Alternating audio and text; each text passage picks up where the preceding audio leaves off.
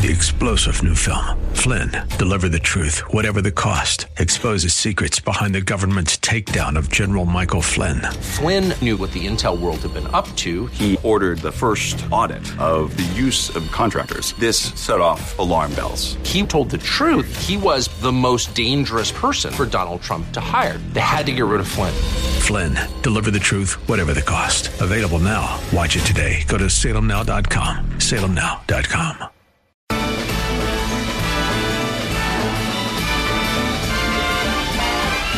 It's the most wonderful time of the year, with the kids jingle-belling and everyone telling me. It is December 1st. We are 24 days away from Christmas, when Santa Claus makes his yearly round, so something to keep in mind. Favorite time of the year for me. I really do. I love it. I brought a gift in to Heidi today.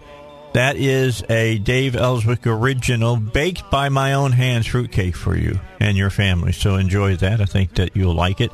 Different than those fruitcakes you can get in the mail. You know, those come in and you go to unwrap them and they're so gooey and everything. That's not what those that cake is. I promise.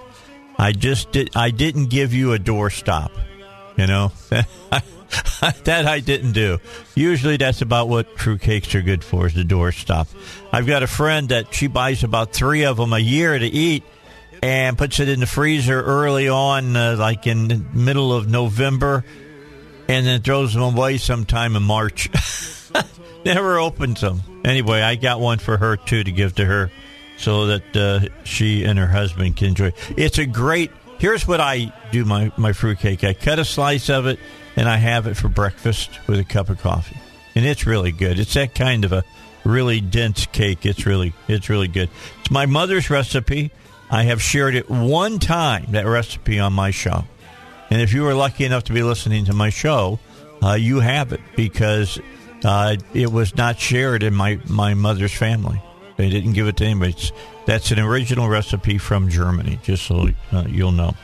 All right, so today is a huge day in Washington, D.C. We'll talk about what's happening today with Congressman French Hill. We'll talk with Bruce Westerman as well, Congressman in District 4. Today, abortion is back on the docket at the Supreme Court. This is the biggest argument that is going to be in front of the Supreme Court for a long, long time. There's a lot of people who believe that Roe v. Wade may actually be overturned because of what's going on. I mean, the scope of abortion in the U.S. Is really at stake now. And there's already been a lot of pullback on abortion here in the United States over the last decade, maybe as much as 15 years. There's been, things that have happened like heartbeat bills, pain bills, all kinds of bills that have been heard and codified and made into law across the United States. Well, they'll be hearing oral arguments today at the Supreme Court. A lot of eyes going to be turned that way towards Washington, D.C. in the Dobbs v. Jackson Women's Health case that's coming up. Potentially the most consequential challenge to 1973 Roe v. Wade landmark ruling that limited government restrictions on abortion. Let's go over the key details about the case and what you can expect.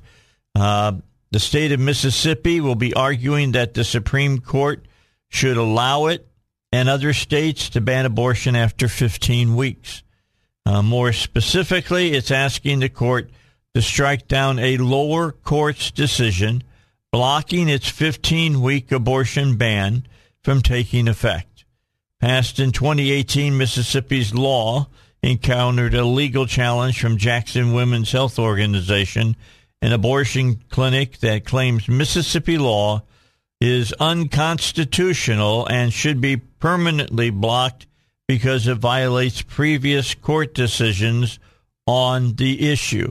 So we're going to have a couple things going on here when this goes through the oral arguments. Not only are we going to look at abortion, but we're also going to be looking at what the Supreme Court, how they feel about precedent. How much weight does precedent carry? And what is precedent? Precedent is when a particular law has come before the Supreme Court on numerous occasions, and different types of decisions have been made about that law. And Supreme Court justices many times will say, well, because this Supreme Court said this is the way the law should be, we don't want to overturn that precedent. My question is, just like some of the different, the big cases in the Supreme Court over the years where they did overturn, where is that line that the Supreme Court decides that when the court made their initial decision about a particular piece of legislation being constitutional or unconstitutional, where is that line? And where is the line that you say you were wrong? Like Dred Scott, you were wrong in what you said there about a black man.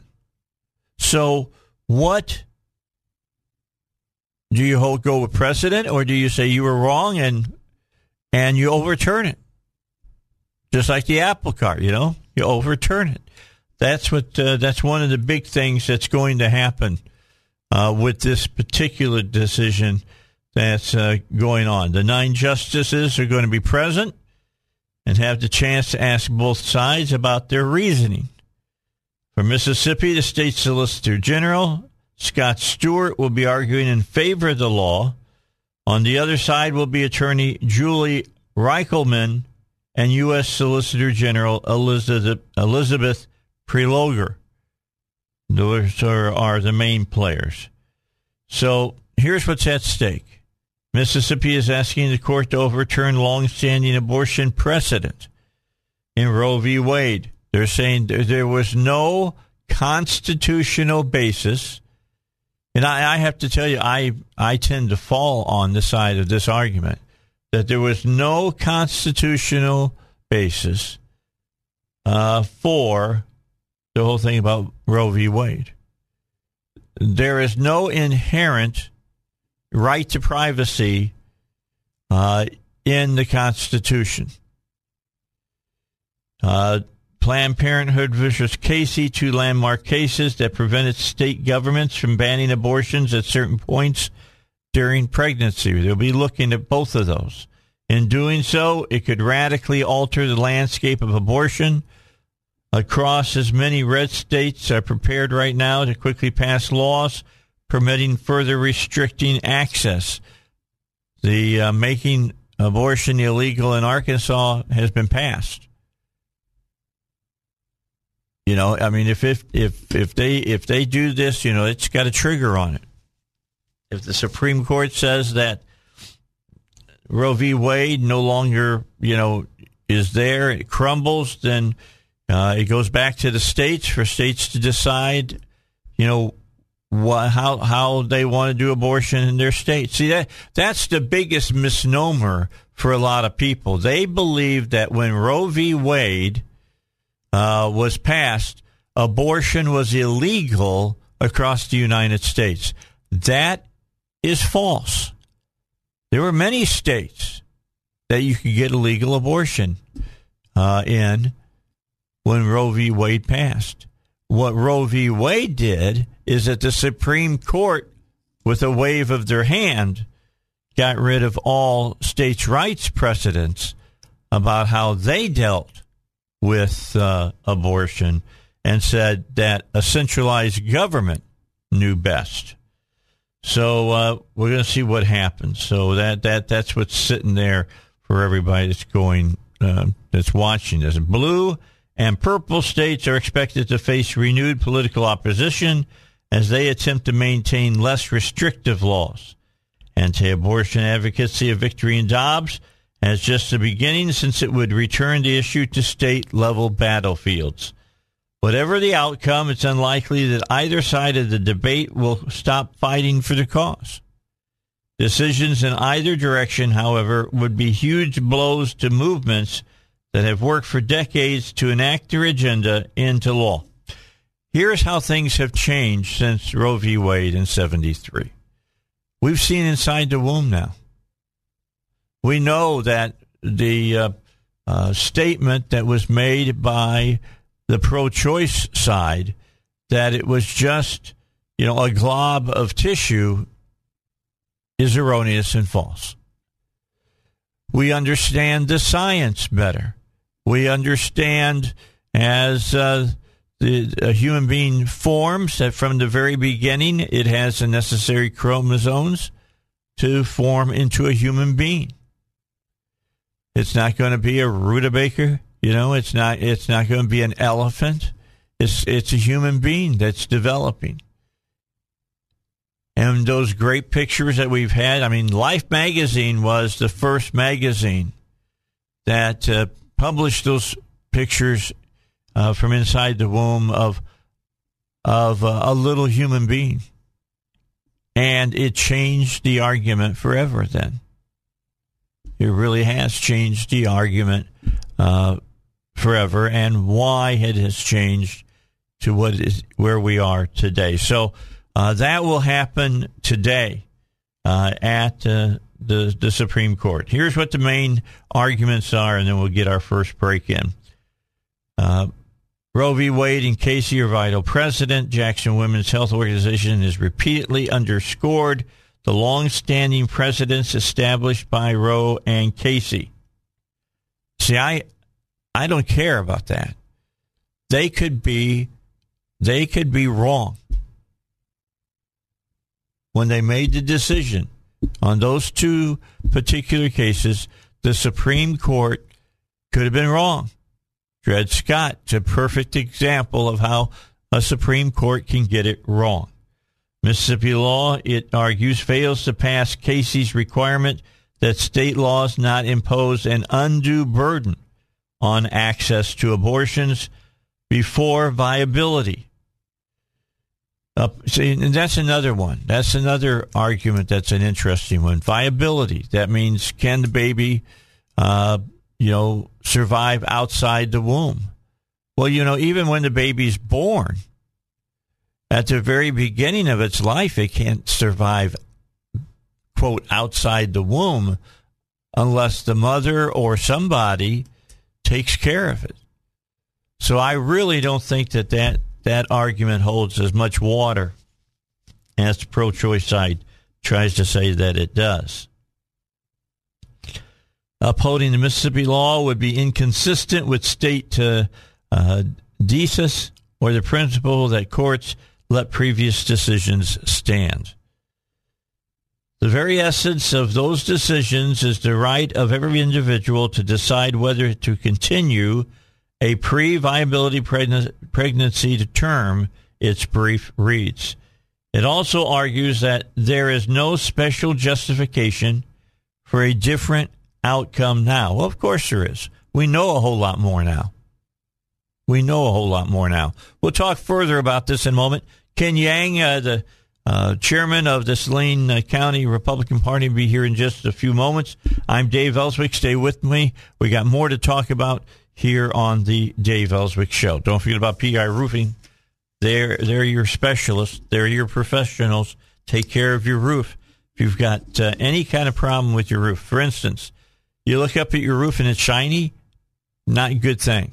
It means all the granular material that are on the roof to keep the water from making its way through your roof and into your home are gone, and you need to look seriously at replacing at least that area. And if you got enough of those shiny areas, it means replacing the entire roof. Talk to PI Roofing. They'll do it for you. They'll work with your insurance company. They'll get things done for you, and it will be done professionally. They did mine. They've done a lot of my friends. They've done a lot of businesses. I can give you people to talk to, and they'll tell you that PI Roofing is the team to turn to when you need a new roof. Call them at 707-3551, 707-3551, or visit them online, piroofing.com. All right, we're about 24 minutes after 6 on a Wednesday morning. We are halfway through the week. That's a good thing. You know, this hump day today, this is middle of the weekday. We're closer to Friday than we were on Monday, which is, of course, a very good thing, something that we want to make sure we understand. Viability is going to be one of those things that you're going to hear about. I mean, we now know that an unborn baby looks like a baby long before, quote, viability standards come into play. We know because we can see babies in people's wombs. Viability is a flawed standard. The court's decision will likely center on whether viability is an appropriate benchmark for limiting abortions. And again, let me say, viability, I mean, it's during the whole pregnancy, basically, then, and even after the pregnancy, after the child has been born. You know, if I take a newborn baby and just lay it on a table, it will die if you don't take care of it, if you don't give it comfort, if you don't give what some hospitals say is, quote, compassionate care. That baby will pass away. It must be fed. It must be taken care of. So I think that viability is a flawed standard to lay your main argument on. Mississippi is arguing that the court should instead rule that states can prohibit elective abortions if they have a, quote, rational basis for doing so. Rational basis is a relatively low standard for reviewing laws, but conservatives argue that the text of the Constitution provides no further protections for abortion. Roe and Casey, they say, essentially invented a non-existent right and cordoned off authority typically reserved for the states. Roe and Casey are unprincipled decisions that have damaged the democratic process, poisoned our national discourse, plugged the law, and in doing so, harmed this court, the state's attorneys have argued in their briefs and will argue and answer questions from and to the justices. So that's what you can expect today. This is a long overdue discussion that needed to come before the Supreme Court and to be dealt with.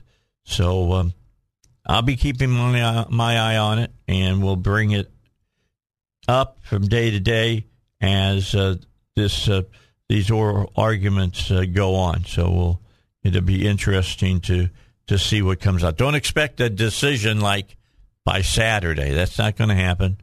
They got to write their, you know, this is why we feel this is the right decision. This is why we feel it's the wrong decision. And probably sometime around June of next year is when we'll get all of that to take a look at. So we'll find out by then. So that is the big story today of news that is facing us here. As a country, as a society, and I think it's the story that you need to know about as we get today underway. You know, a lot of other things are going on, though, too. A lot of things being discussed out there. We've got, the president understanding a lot. Well, I don't know if he understands or not, but he's got a lot of different decisions that he's made, and it's caused gas prices to just soar into the stratosphere. I'm filling up. I don't know about you. I'll just let you know that at least today is what it is. So it was Monday. Monday I filled up, and I filled up over at Sam's in North Little Rock, and it was $2.82 over there. So about 20 cents cheaper than most of the places, for instance, in Cabot. And 20 cents is a lot when you add it up, but somewhere between 13 and 15 gallons into my tank. So, I'm looking at, saving quite a bit of money each time that I put gas in my my automobile, and I'm not driving out of my way. I mean, I come down from Cabot. I'm on 67 all the way down, and so I pull off and stop at Sam's and either fill up on the way here. Well, not really on the way here because they're not open yet, but I fill up on the way back home and get my everything filled up and ready to go for the next couple of days. A tank of gas to last me usually 2.5 days coming and going.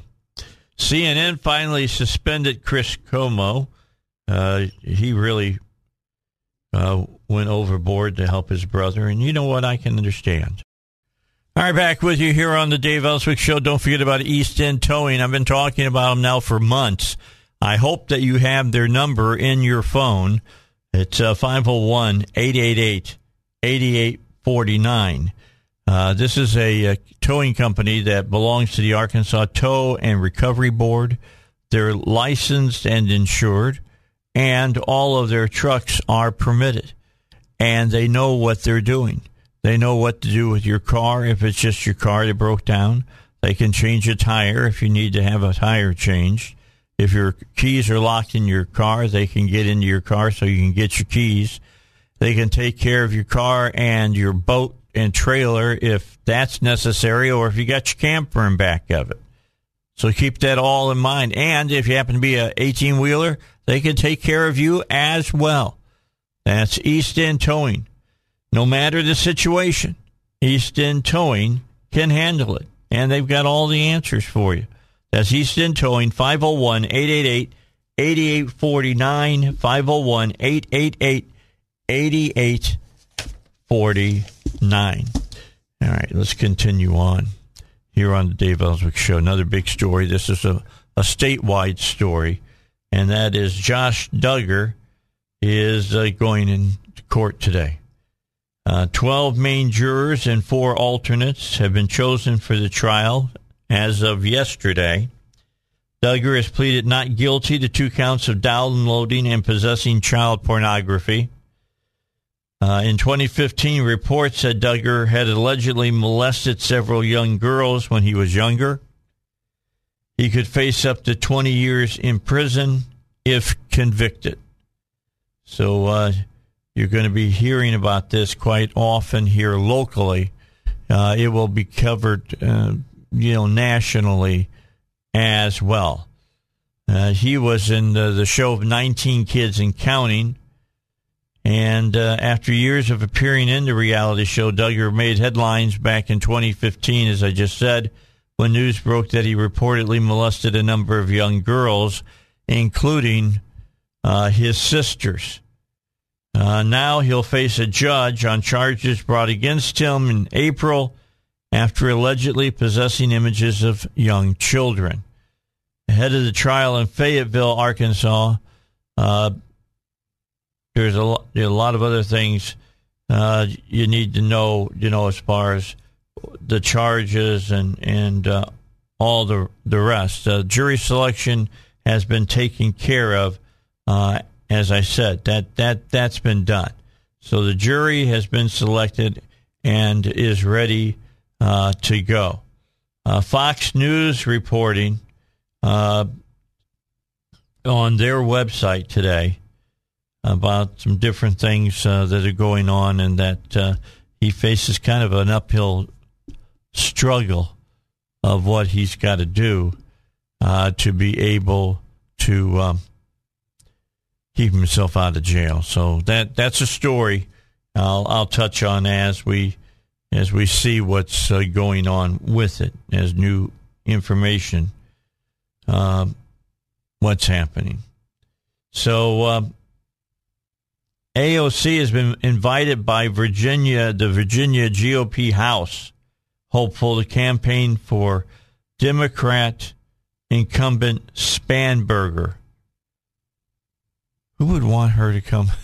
I don't care if you're Democrat or not. I think that I would find somebody else to come and do campaigning for me. I'd find somebody else to do it. Here's one that's kind of interesting. Dr. Oz. Everybody knows Dr. Oz. You've seen him on television. Oprah Winfrey introduced him years ago, and he became an overnight sensation.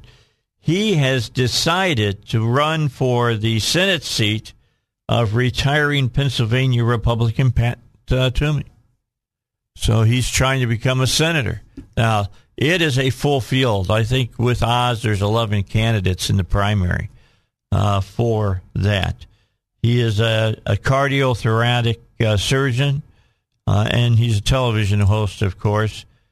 He spoke about his recently declared candidacy for United States Senate in Pennsylvania during an interview last night on Fox News on the Sean Hannity Show.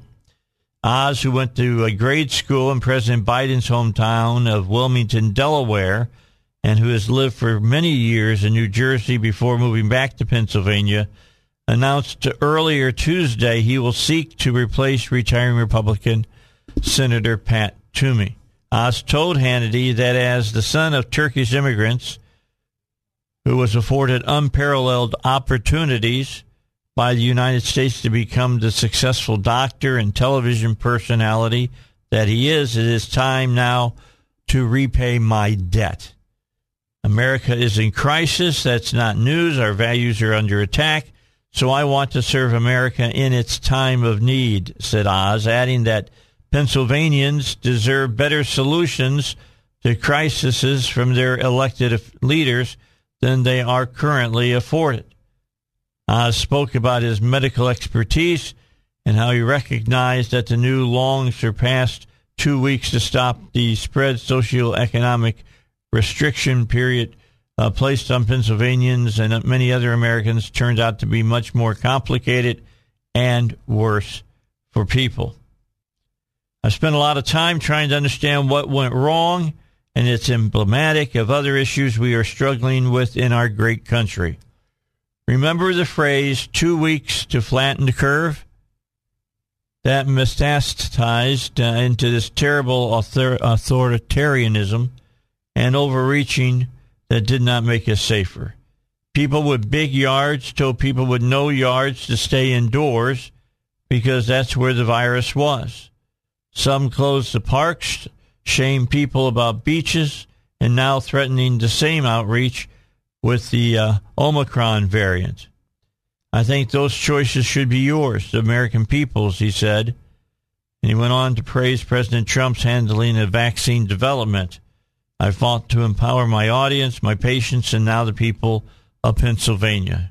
He finished up by saying, every choice I make will be serving the citizens of Pennsylvania and the United States, and none of them will serve the special interests in Washington, many of which I have been at war with my entire career. I have taken on Big Pharma and have scars to prove it.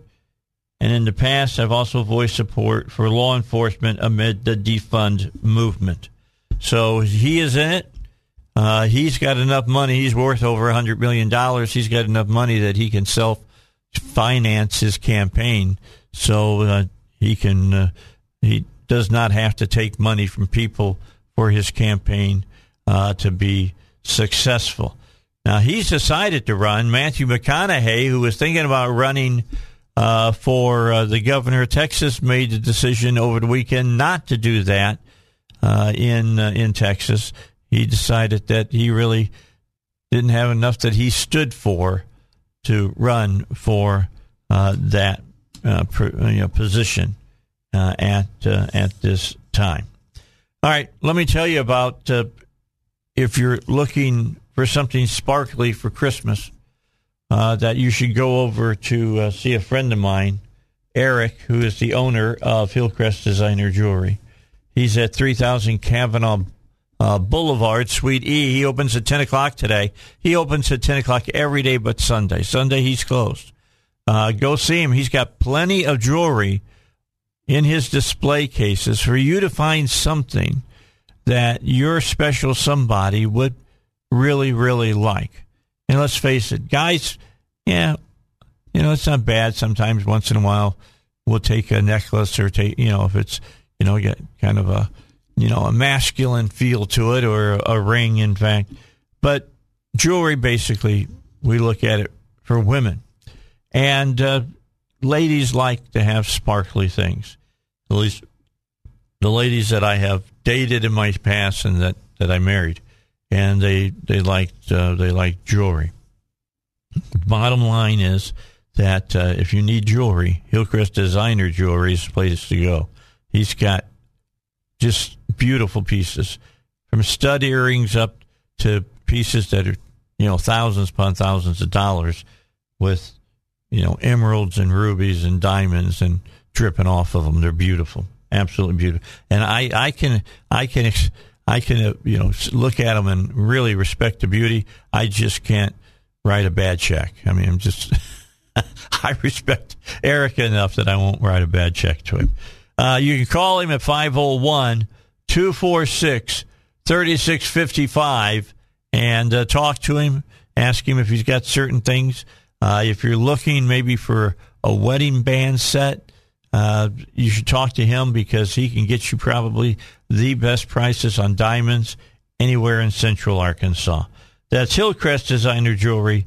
They're 3000 Cavanaugh Boulevard, Suite E, right here in Little Rock. You know, Greg Gutfeld cracks me up a lot of times with what he has to say, what he writes. And he's got an article today talking about Chris Cuomo and how he tried to help his brother. And he says, and who wouldn't try to help their brother if they were in trouble? Problem is, he's been lying about it, obfuscating it, smoke and mirrors it, but he does work at CNN, and that's kind of their modus operandi anyway about real news. So Gutfeld said he was sorry to hear that. This is, you got to understand, a lot of it is tongue-in-cheek from Gutfeld. And he was sorry to see that he had been put on leave indefinitely. He said he didn't think any talk show host should be able to be fired from CNN or be, you know, suspended as long as they had Joy Reid on. You know, I got to agree with him. I understand what he's saying. How can you go out after anybody for misleading people and lying and not telling the truth if you let that lady stay on the air? She is absolutely the worst. I mean, seriously, the worst. And they leave Jeffrey Toobin on. We know all about Jeffrey Toobin. I mean, this guy's supposed to be one of the smartest men about the Constitution in the world, in history, I guess. And, you know, he doesn't know how to keep his fly up when he's on a Zoom call and playing with himself. So, you know, he's back on the air. The people who really got to consider about CNN are the people who watch it. If you're watching CNN for the truth, you're definitely in the wrong place. I'm just telling you. You are in the wrong place. They have lost 80% of their viewership over this year. 8 out of every 10 viewers who used to watch CNN are not watching it any longer. And it's understandable. I mean, you only have to tune in on any of their shows and hear the hysterics that they do, and the crazy things that they say, to know that this is not a network you go to for the truth. And don't get me wrong. I mean, there are times that I believe Fox gets it wrong. And that they run static for the Republicans. I would like just to have a news channel that does nothing but news, to be honest with you. I watched that interview. I forget what the gentleman's name was. He used to work at CNN. He said what CNN should do if they want to survive is go back to what they were at the very beginning and just become a news operation only and get rid of all of the other people that they have surrounded themselves, Don Lemon and all the rest of them, and put them out to pasture. Because I think that's what America wants. I mean, One American News, it's good. Newsmax, kinda. They play their side as well. One American News is probably the closest right now on cable that is basically doing just news. I think they could do it more entertainingly. I mean, look, you go back and, Huntley and Brinkley and some of the other news, Fahey Flynn and some of the others that were on television years ago. And they did the news straight on, but it was entertaining at least. Now it's you can read the news and make it as entertaining as watching paint dry, or you can do the news and as you do it, you'll have the visuals and things that you need so that it's entertaining as well.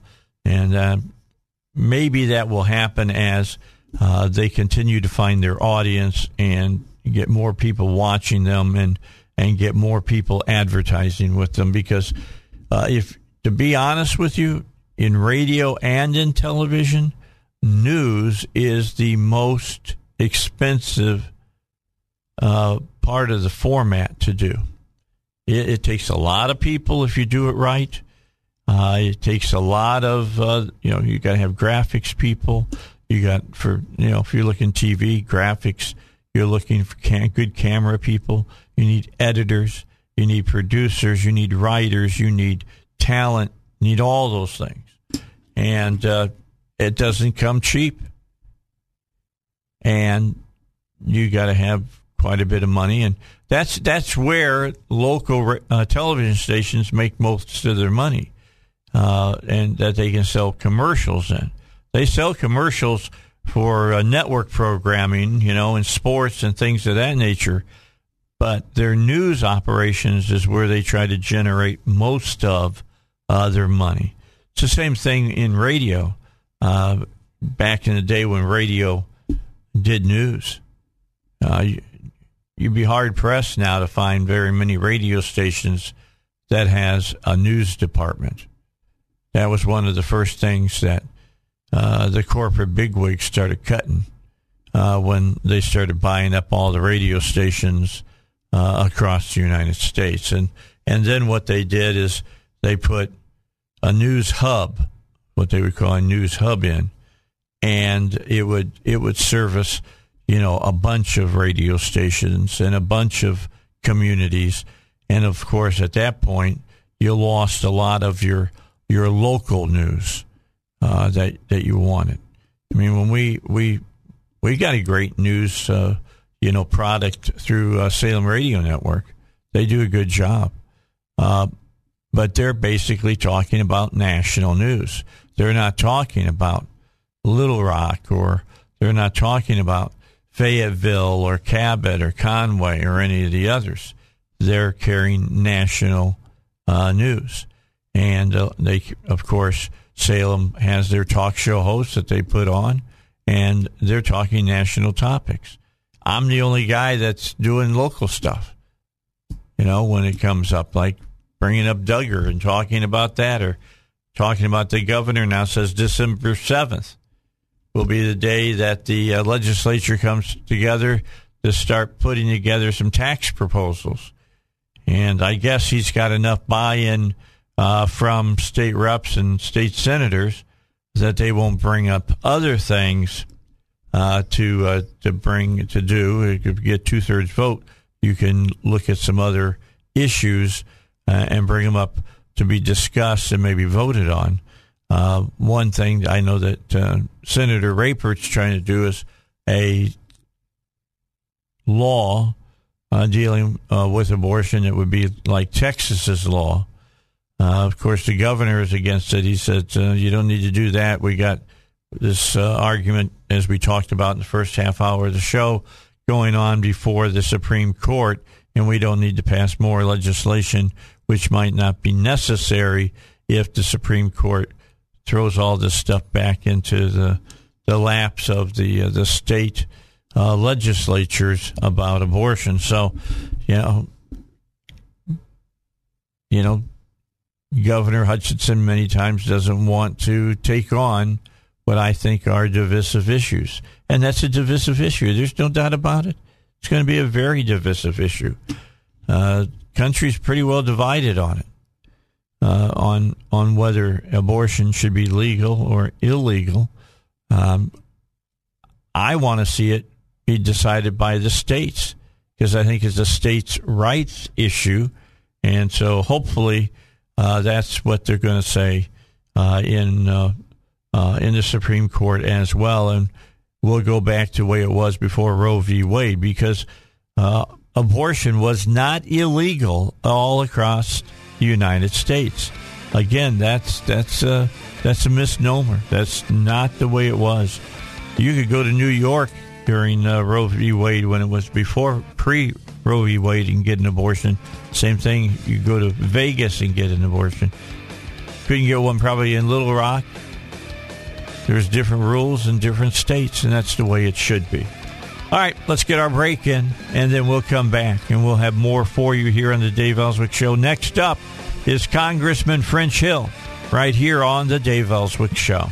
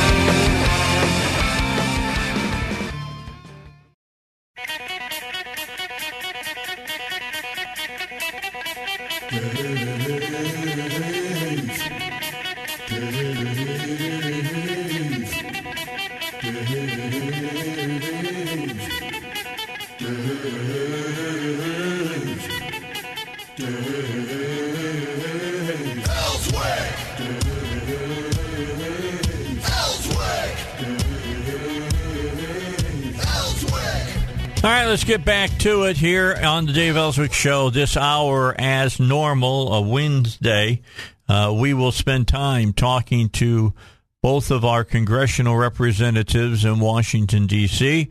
Congressman French Hill will join us first, and then we'll be joined by Congressman Bruce Westerman.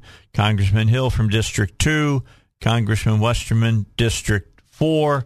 And Congressman Hill, thanks for joining us here on the Dave Elswick Show. Hope that your Thanksgiving was a good one. Hope you're planning for a fantastic Christmas.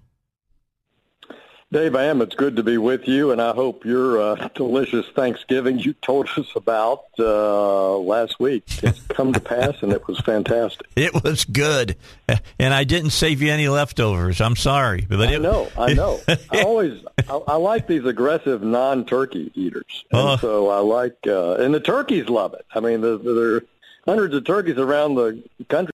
Thank you for your desire not to eat a turkey. Am I wrong, or did Biden not pardon the turkey this year? He did, but even I think the turkey was embarrassed. He didn't even want to be pardoned by Biden. He would have rather been killed. That's good. He didn't even want to appear on camera with him. All right. That's good. That's good. All right. Well, let's talk a little bit about the economy. I mean, we got to talk about inflation, the supply chain. It is a mess, the economy is. This man in what, 8 months has literally is starting to destroy our economy. And everybody says, yeah, but look at all the jobs. Look at all. Yeah, let's look at all of that stuff. And you got a pay raise, and it's all gone because of inflation. Yeah, that was the beauty of the excellent work done by President Trump to lower tax burdens. 9 out of 10 Arkansas families got to take the standard deduction. They got a tax cut. They had 5% real wage growth, real meaning after inflation, during the last 2 years of President Trump, all taken away, obviously, by the pandemic. And so the Biden administration is going the opposite direction of opening the company. They're making us more dependent on energy in Venezuela and Saudi Arabia. They are making it harder to go to work, more expensive to go to work. And by this fiscal stimulus combined with the out-of-control monetary policy, we're seeing inflation. And we've been warning. When I say we, I mean a bunch of us. You, me. Conservatives, conservative economists, Democrat economists have been warning about this for over a year as we came out of the pandemic. Don't overstimulate the economy with more social spending madness that's not paid for, that's increasing the deficit. But they're doing it. And so we are paying the price for that. The supply chain issue that we all read about and talk about has just made it worse. But the real contribution to why we have inflationary expectations over 5%, and while we're experiencing inflation now at 6%, is due to, in my opinion, the immense overstimulation of fiscal spending in the Biden administration and combined with the Federal Reserve buying the Treasury debt aggressively. Yeah, well, what's really concerning to me is you look at the supply chain, and you would think they would have made a little bit of a dent in it. And that's not the case. It gets worse. I mean, you look at the ships that are off the coast of California and other areas in the United States, and they're not going down. They're going up. Yeah. And you've actually seen companies like our own Walmart in Arkansas, and Amazon had a big story about this week. They've chartered their own vessels. They're chartering their own planes to go pick things up that are coming into the U.S. They can't be reliant on that loading and unloading at San Diego. And they're using small ports, like up in the state of Washington, or even some Gulf Coast ports to get things into the U.S. to go around the logjam. What is that logjam? Unionized labor at San Diego, the longshoremen are demanding more money and are threatening to strike, not showing up for work, plus the government mandate on masks and vaccinations, and I would say a shortage of people in the logistics industry, particularly truck drivers. All that has been exacerbated by the regulatory policies and the mandate policies of the Biden administration. You know, I don't think people realize there's no short fix to this. It's going to take quite some time. Heard a story this morning as I was driving into work saying that inflation, which they said would be short-lived, is not the case. It's going to be around at least to the middle of next year, and I bet you it's here when we go to the polls in November. Yeah, let me tell you why I think that's the case. Dave Rubenstein's a big Democrat. He's a former Carlyle Group executive. He's was on Bloomberg last week, and Dave Rubenstein's a very smart business guy, by the way. He says he doesn't see wage price and pressure like we had in the 70s because the economy in the 70s was about 25% unionized, and we're now at 10, 11%. Unionized, and I think he's missed the whole boat because labor in this particular economy does have market power, and the onshoring efforts, the pandemic, the supply chain issue, all this has been inflationary. All this is creating a workers' market. So it's a fantastic opportunity if you have skills and when you want to go to the marketplace, you're going to bid those up, and so. Every person I talk to in white-collar service industries and in manufacturing, blue-collar industries, are paying up way increases. And on top of that, we've got 25 states plus that have increased their minimum wages, and unions, many people price off that minimum wage. So I believe we do have labor inflation. I do expect it to go into 2022 and 2023, and I think that leads to higher inflationary expectations when you have the stimulus. Trillions of dollars, unpaid for dollars, $1.9 back in February, Biden's unnecessary additional COVID spending. Then we had the infrastructure bill. Now we're proposing to spend nearly $4 trillion on the social spending bill, and this is all on top of the $5 trillion we spent in 2020 to fight the pandemic. So this is why there's so much money in the economy, and Milton Friedman taught us. When you have too much money chasing too few goods, you get high prices. And so I do think that we're in for 2 or 3 tough years here on inflation. Yeah, it's not. I hope I'm wrong. I always say that. I always want to be very candid with your listeners. I hope I'm wrong. I really do. But that's not what I'm seeing right now. Now, you congressmen know that you cannot fly in the face of economic reality and expect anything less than what you're going to get when you go out and keep pouring money into the economy the way the federal government has been doing. Right. It's going to do what happens. All right. Hold on. We come back. We'll talk about Omicron. This new variant that's out there has got everybody freaking out. I want to remind my listeners that Dr. Terry Yamauchi will join me for an hour tomorrow here on the Dave Elswick Show.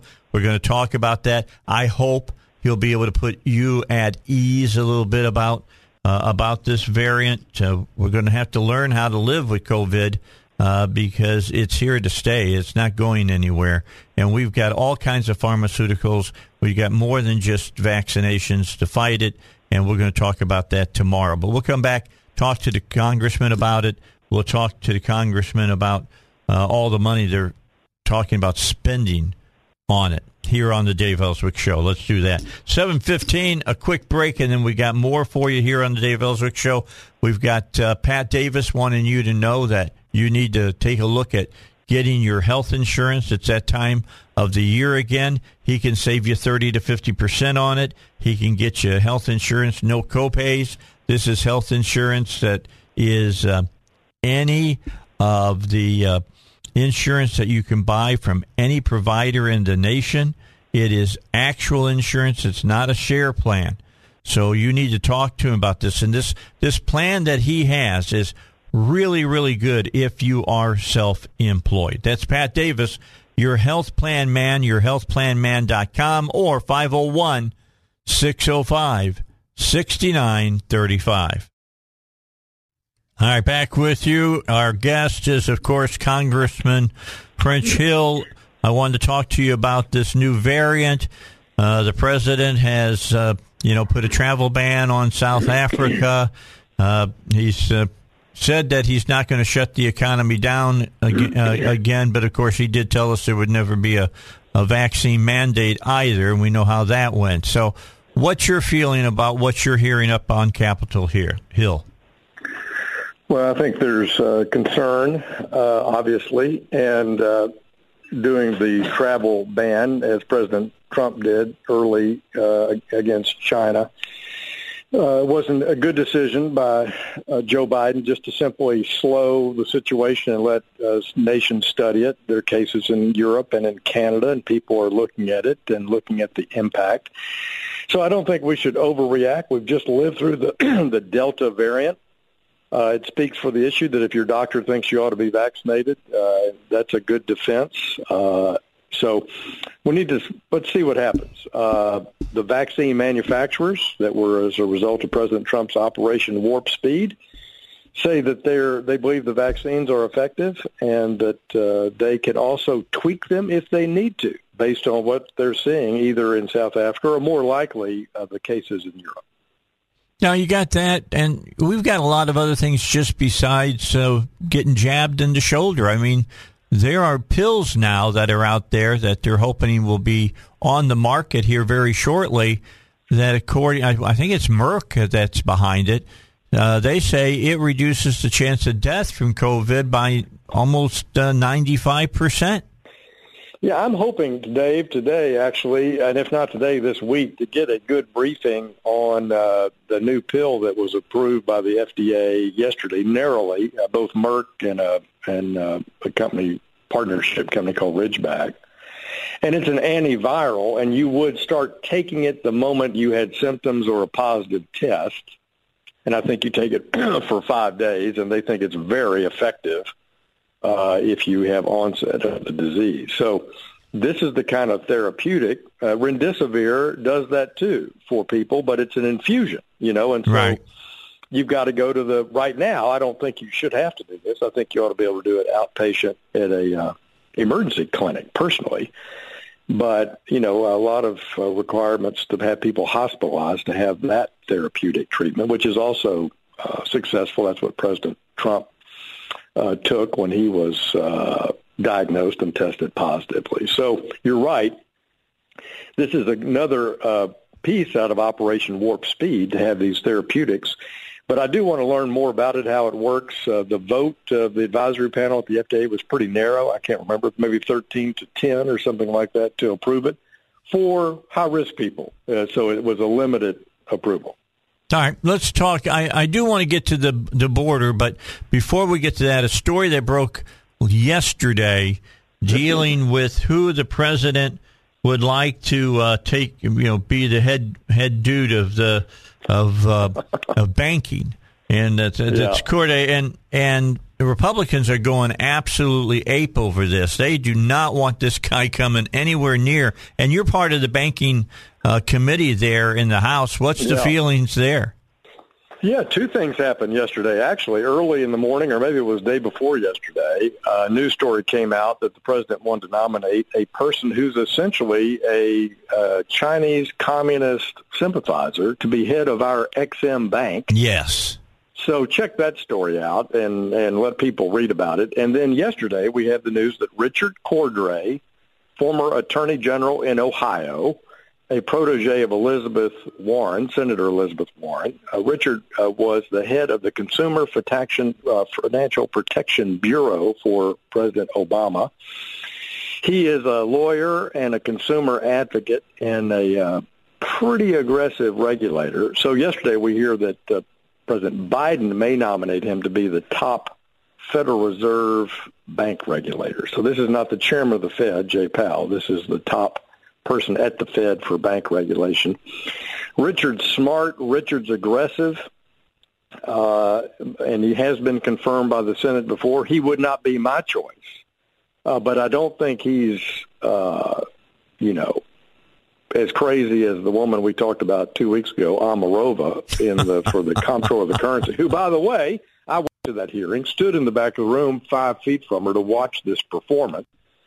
And I'm so glad yesterday or day before, 5 Democratic senators said they couldn't support her. So her nomination is dead. Good. And we'll have to see what we can do about this XM Bank person that President Biden is thinking about. Richard Cordray, I think, is tougher, Dave. I would not, if I were in the Senate, I don't think he fits the job. I wouldn't vote to confirm him. But I think he's going to have supporters over there. We'll see what happens, see how his hearing goes. But he has been confirmed by the Senate before. He has been in a regulatory job before. Well, he's a guy who believes in centralized government, though. He is. He's a true believer. This is why I say I wouldn't support him. I'm just telling you, compared to Omarova, Moscow State, Cordray has a record in D.C., but he is a big government guy. He's a central power guy. He believes that the government should have control over all consumers' lives and that banks are always bad actors, So he's not my choice. But I'm always shooting straight with you that he's going to have supporters over in the Senate, I'm sure. And so we'll see what happens. All right, so how are you feeling about Powell? I got to say, yesterday I thought he said some pretty interesting things. I heard a little conservatism in his voice. Yeah, the reason why you have a 4-year term as chairman inside a major long-term term as a governor on the Board of Governors is to have some backbone and some sense of independence, you know, from the administration. And we need Jay Powell to do the right thing on inflation. First and foremost, that is his principal job, price stability for the American consumer, to make sure that they're not suffering from inflation. That is his number one goal. His number one goal is not climate change. His number one goal is not diversity and inclusion at bank boardrooms. Those are not his number one goals. His job is monetary policy, which is to limit the ravages of inflation on working families in the U.S., and I hope he takes that seriously. And we'll be holding him accountable. He's on Capitol Hill today talking about the pandemic and news of the day, and I'm sure he'll get a lot of questions about his inflation outlook. Well, and that whole inflation outlook, I mean, the only way you control inflation, as we found out during the Reagan administration, is to tighten up the money supply. And when you tighten up the money supply, you got to raise interest rates. The problem is with federal government spending so much money and raising the national debt, you raise the interest rate, the payment on the national debt goes through the ceiling. Yep. Look, if we were at a normalized rate, say 4.5% on the 10-year, and we're not even close. We're at 150 today. And even if rates went up, I don't think it would be much over 2.25. So we're half of where you and I have seen the average be for the past 20-plus years. But if it were at 4.5%, you know, we'd be spending more on interest than we spend on the national defense of the country because the debt's grown so much. That's scary. Congressman, that's scary. That really, that really takes a lot of weapons out of your arsenal to fight inflation. It does. And also, if we do raise rates, the challenging thing, you remember Paul Volcker came in and said, we're going to end this, and he raised rates in the first 2 years of President Reagan's term. And we had a very short but very sharp recession. Right in the middle of President Reagan's first couple of years in office because of that. But what did we get? What was the benefit of that cost? First of all, President Reagan survived and was reelected and went on to lead one of the great two-term presidencies in history. But secondly, we killed inflation expectations that it would run rampant between 1984, say, and today. And so we brought interest rates down consistently from the early 1980s all the way to today. It's been a 40-year decline over that period of time in rates. And so that's why I'm concerned that we're in a tough spot here. The good news is if we have to raise rates, it's still nothing like you and I faced. I paid over 10% for my first mortgage. Listen, I remember Carter's years, man. I really do. I remember them, and they were a nightmare. They were a nightmare. And I heard someone say stagflation 2 days ago. Mm-hmm. That's scary in and of itself. All right, we're out of time. I'll hold off on the border until next week. Thanks so much. We'll talk to you later. All right, Congressman French Hill here on the Dave Elswick Show. Yeah, there's a lot of moving parts that have to be decided when you go to fight inflation. You fight inflation by making it more difficult to borrow money. You raise up interest rates. Problem is, we owe so much money in the national debt that if you raise interest rates, you're going to have to pay more on the national debt. As you just heard him, if we got back to where the interest rate should be and has been for like the last 20 years, we'd be paying more for interest on the debt than we'd be paying for national defense. A lot of things to consider. All right, it's Dave Elswick Show. Let's get to Bill O'Reilly here on 101.1. So we just got done talking to Congressman French Hill, and we talked about inflation. So, you know, let's be honest here. A lot of us are concerned about out of control government spending because that leads to more inflation. We're really worried about these guys spending like drunken sailors, political unrest, and of course the rapid decline of the U.S. dollar. All of that is enough to get your attention if you're trying to protect what you're saving for retirement. And if you're older than, I'd say, 45, you know, you got to keep one eye on what's going on in your IRA, your 401k, and your hard-earned savings. And so a lot of people turn into gold and silver, and you need to know what to do about gold and silver to make sure that you use it as a wise investment. Don't let 1970 style inflation destroy your retirement. Learn how silver and gold can help you protect your assets, that, you know, IRA, 401k, hard-earned savings, by calling 501-222-3315. They work with one of the only regulated and licensed national wholesalers in the country, so you get direct prices from a dealer that you can trust. To learn more about buying silver and gold, call 501-222-3315. That's 501-222-3315. Investment advisory services are offered through David Lucas Financial and Arkansas Registered Investment Advisor. All right, keep that in mind. Talk to David. He'll help you out. He does a good job. I've known David now for nearly 15 years, and he knows what he's talking about. Phone calls coming in on the hotline. That tells me probably it's Congressman Westerman ready to spend some time discussing issues with us here on the Dave Elswick Show. And Congressman, thanks for joining us again here on this Wednesday. Hope that your Thanksgiving was a good one. Oh, it was great, Dave. I ate a lot of turkey and watched football and spent time with family, did a little bit of hunting, so no complaints here. It was what everything Thanksgiving should be. Yeah, well, let me throw out there, what about them hogs, huh? Hey, I love that. I'm so excited about the program with Coach Pittman there and the job that he's doing, and the basketball team's doing well, so I hear the baseball team may be better than it was last year. Oh, wow, that's great. That's fantastic. Yeah. By the way, isn't Pittman one of your constituents now? Yeah, well, he has his, what he says is a retirement home over on Lake Hamilton in Hot Springs, which would be a constituent. You know, I've got to know Coach Pittman a little bit, and I've visited with him. And just what a great guy! I hope he coaches for a long time at Arkansas, but I'm sure we'll be glad to have him in Hot Springs when he eventually does retire, though. But I think he spends a lot of his free time when he has it down on Lake Hamilton. I can tell you what, looking at the merry-go-round of coaches going on right now, I'd extend his contract as quickly as possible.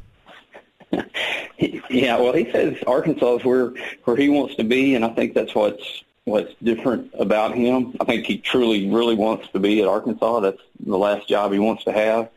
I was, of course, football's a big topic up here, and I just saw my friend Garrett Graves, who lives in Baton Rouge and a huge Tigers fan, this morning, and I asked him if they had to raise property taxes in Louisiana to pay the new coach down there. But it's crazy, these contracts are coming out for college coaches.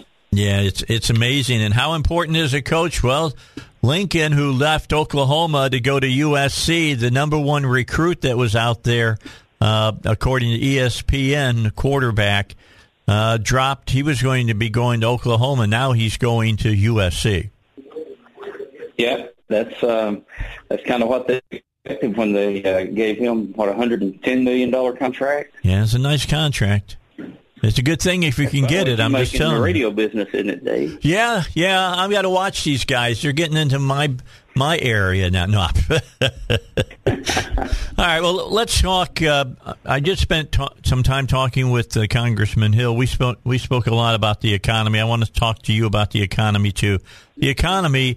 Everybody talks, you know, the left is saying, but look how good it is. Look at the jobs. You know, we've lost. Unemployment is down and wages are up, but wages are down here recently. And if you did get a raise, inflation has already eaten them up. I thought we would see some movement as far as the supply chain went, and we'd see fewer ships sitting off the coast of all these different ports in the United States. And that's not what we're seeing. We're seeing more ships off the coast of these ports, we're going to be in really serious trouble pretty soon.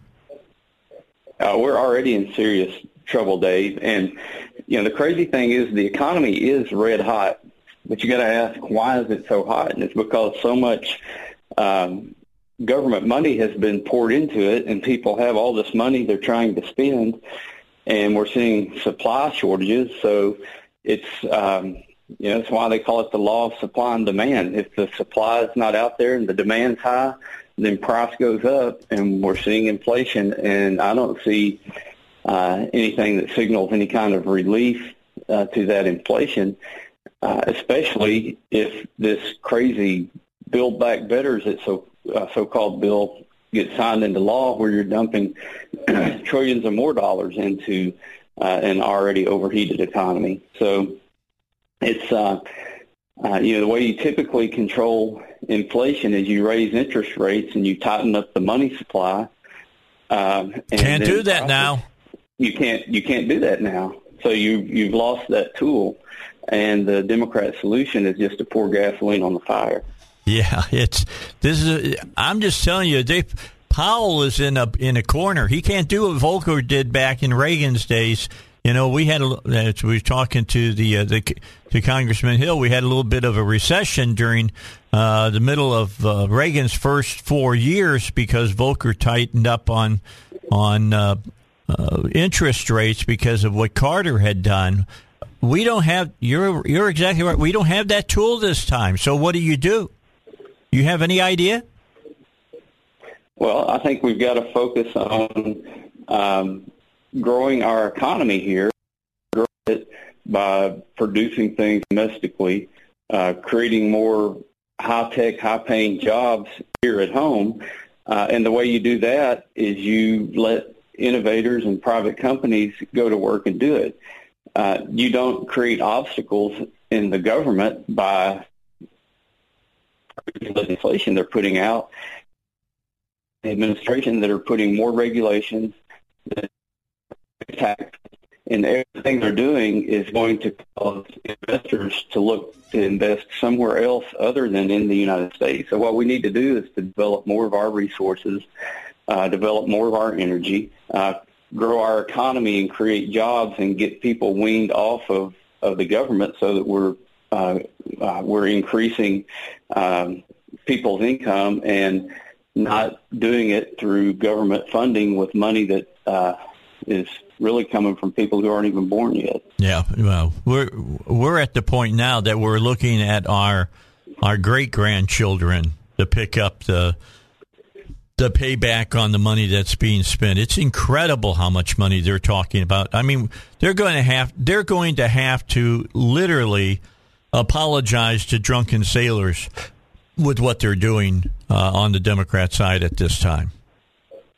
Yeah, and I think I may have talked to you about this before, but I was looking back in history when the debt first went to $1 trillion, and Reagan used an illustration of that. He said $1 million, if you had $1,000 bills, $1 million would be a stack of $1,000 bills 4 inches high. $1 trillion would be a stack of $1,000 bills 62 miles high. It's just hard to even grasp how much money $1 trillion is. And we're not talking about a trillion. They're advertising it as 1.8 trillion, but it's, yes, the real number is 4 or 5 trillion. Yeah, and in the end, over 10 years, they're talking 10 trillion. That's crazy. Yeah, well, you know, the way they've scored it now, and it still has a bad score, they use all these budget gimmicks where they start a program and leave it in place for a couple of years and then let it expire. And their strategy is to get these programs in place and get people addicted to them, and then they'll come back to Congress at some later point and say, oh, we can't cut this program. Look at how it's going to devastate all these people. Yep. So they put all these budget gimmicks in place to try to make the score better, but it's horrible. There's no way to describe it other than horrible. And you're looking at the details inside there, and they removed the Hyde Amendment. So, you know, the Supreme Court's hearing what could be a landmark case today with the Mississippi case on on abortion. And while that's happening in the Supreme Court, and I hope they correct the error that they made in Roe v. Wade, but the Democrats are saying we're going to take protections away and we're going to spend taxpayer dollars on abortion. That's in their Build Back Better bill. Yep, I'm aware of it, and you know, somewhere along the line, it's got to give, Congressman. It's just got to give. Let's come back, talk a little bit more. I'd like to talk to you about the Omicron variant that's out there and how people are running for the hills, and they don't need to, I don't believe. We'll talk about that because I think we're set to battle it much better than we were. And America now, Americans, for most part, they'll tell you we don't pay attention to international politics, but they are paying attention to it because we've got a new number one enemy in America, and it ain't Russia. We'll talk about it when we come back. We're talking with Congressman Westerman from District 4 here on the Dave Elswick Show. Don't forget about Dustin Turner. Right now, housing market, hot, hot, hot. All right, you want to sell your home? Now's the time to do it probably, and to get the money that you're looking for, and maybe even more. And Dustin Turner can help you with that. What you need to do is to contact him and let him use his great marketing plan to get your house in front of a lot of people. He's got a trusted plan that has worked for hundreds of people now. It worked for the guy across the street from me. He sold his house just about 3 weeks ago. They just got done moving in yesterday, the people who bought it, and the house on my right side sold about 2 weeks before the one on the left side sold. And I'm still putting things together on the inside. Not a good time to move while it's the holidays, but we're still working on mine because we intend to sell it probably at the beginning of next year. To be able to do that, you need to use the Dustin Turner process.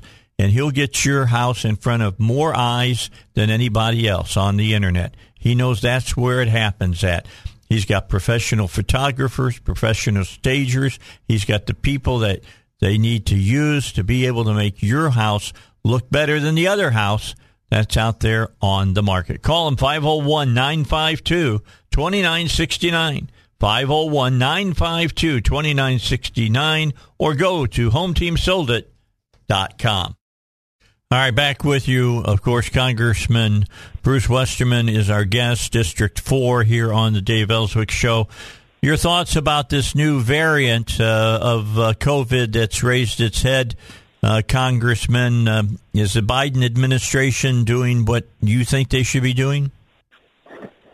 It's hard to tell right now, Dave, and I've read differing articles about the new variant. The latest information I saw, they seem to think it wasn't going to be as big of an issue, that if you've been vaccinated, the vaccine looks like it's going to be pretty effective against the new variant. But I mean, it's hard to tell.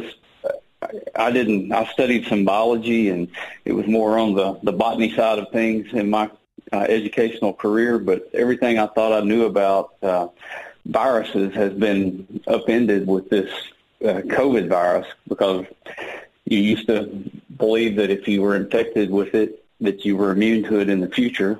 But now you can have it and get vaccinated twice and still get the virus again. But apparently it's not as devastating if you've been vaccinated. So it's something I think we've obviously got to monitor, and we've got to pay close attention to. But I think we're getting to the point where people are just going to say, we're going to go on with life, and if there's a virus out there, it's just going to be part of life, but we can't continue living like this, which in Arkansas, it is way different than it is here in D.C. or in different parts of the Northeast and in California. We really do have it a lot better off back home. When I got ready to go to the airport yesterday morning, I was walking out of the door, and I thought, I forgot my stupid face mask. So I can't get on the airplane, so I was rummaging around in the house trying to find a face mask. I can see that happening. I do it all the time. I go see the doctor, and just to get into the hospital or into the doctor's office, you got to have a mask on. Just the way it is. It's crazy. Yeah. Absolutely crazy. All right, so let's finish up by talking about an issue that I saw yesterday I found very interesting. Russia has always been on everybody's mind as being our number one enemy. That has now changed. Yesterday it was shown in polling numbers that 60% of Americans now, 60% now believe America's number one enemy is China. So they're paying attention. Yeah, they're paying attention, but don't take your eye off of Russia either, and don't take your eye off of Iran. There are a lot of people in this world that don't have well wishes for us. I did a trip a couple of weeks ago. I went to Qatar and then went to Israel and ended up in Germany meeting with people. And I had a discussion with the German leaders about this Nord Stream 2 pipeline, and people think about that as Russia shipping dirty natural gas to Germany, and why does Germany not buy gas from other places? And it's really a lot more than an energy issue. The issue is that the gas that Germany's already getting from Russia is coming through a pipeline that goes through the Ukraine right now. Right. And Russia's not going to shut that pipeline down because they'll lose their German market. But if they do this Nord Stream 2, they bypass Ukraine. And what it's going to allow them to do is still sell gas to Germany, close the pipeline off in Ukraine. And, they're trying to break Ukraine is what the Russians are doing. They're building up troops along the borders and along Crimea. And Putin is up to his shenanigans like he's always been, and as long as he thinks he can move and do something to his benefit, he's going to do that. But back to China, yeah, they're the big threat from an economic standpoint, and really I think from a military standpoint. Although historically China has they've used more economic influence than they have military influence, but they're building up some tremendous military capability in these new hypersonic weapons that we should have here in the U.S., but Barack Obama canceled that program. So we've got some catching up to do on that. China's stated goal is to be the dominant world economic power, and they don't care whether that takes 10 years or 200 years. They're just working towards that, and we seem to be trying to help them everywhere we turn. All this crazy stuff on electric vehicles and, the Biden administration's efforts that are doing great damage to our energy security are playing right into the hand of China, where they make solar panels with elements and minerals that have been exploited from countries using slave labor, and they actually use slave labor to build a bunch of this stuff and ship it over here. And, the real question about all these ships off the coast of California is why is there so much stuff being made in China that's coming over here? Why have we heavily reliant on China?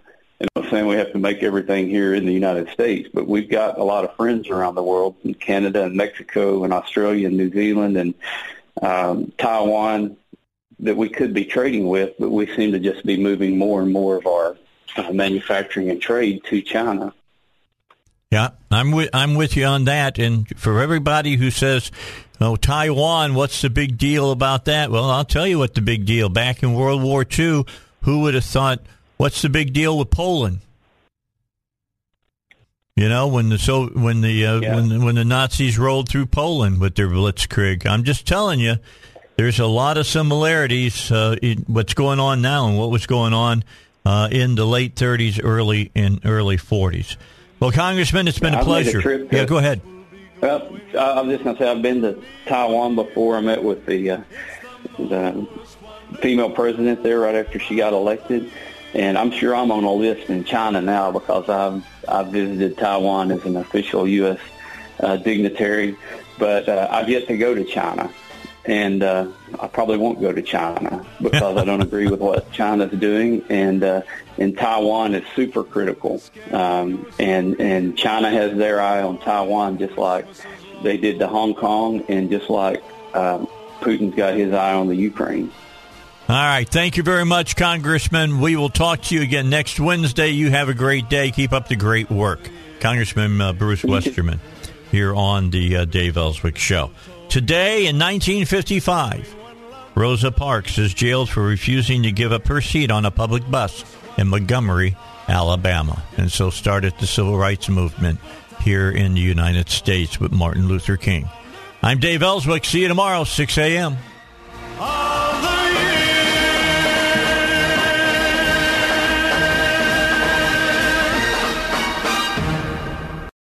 Three-star General Michael J. Flynn, head of the Pentagon Intelligence Agency, knew all the government's dirty secrets. He was one of the most respected generals in the military. Flynn knew what the intel world had been up to. He understood its funding. He ordered the first audit of the use of contractors. This set off alarm bells. The explosive new documentary, Flynn, Deliver the Truth, Whatever the Cost, and covers the facts behind this scandal. Flynn told the truth. He was the most dangerous person for Donald Trump to hire. I find out the worst enemy that I'm going to face in my life is right here in America. They took my assessment and they wanted me to change it. And I was like, I'm not changing it. They had to get rid of Flynn. With in-depth interviews, archival footage, and never-before-seen personal records of the man behind the headlines. I just felt like I was drowning. Flynn, Deliver the Truth, Whatever the Cost. Available now. Watch it today. Go to SalemNow.com. SalemNow.com.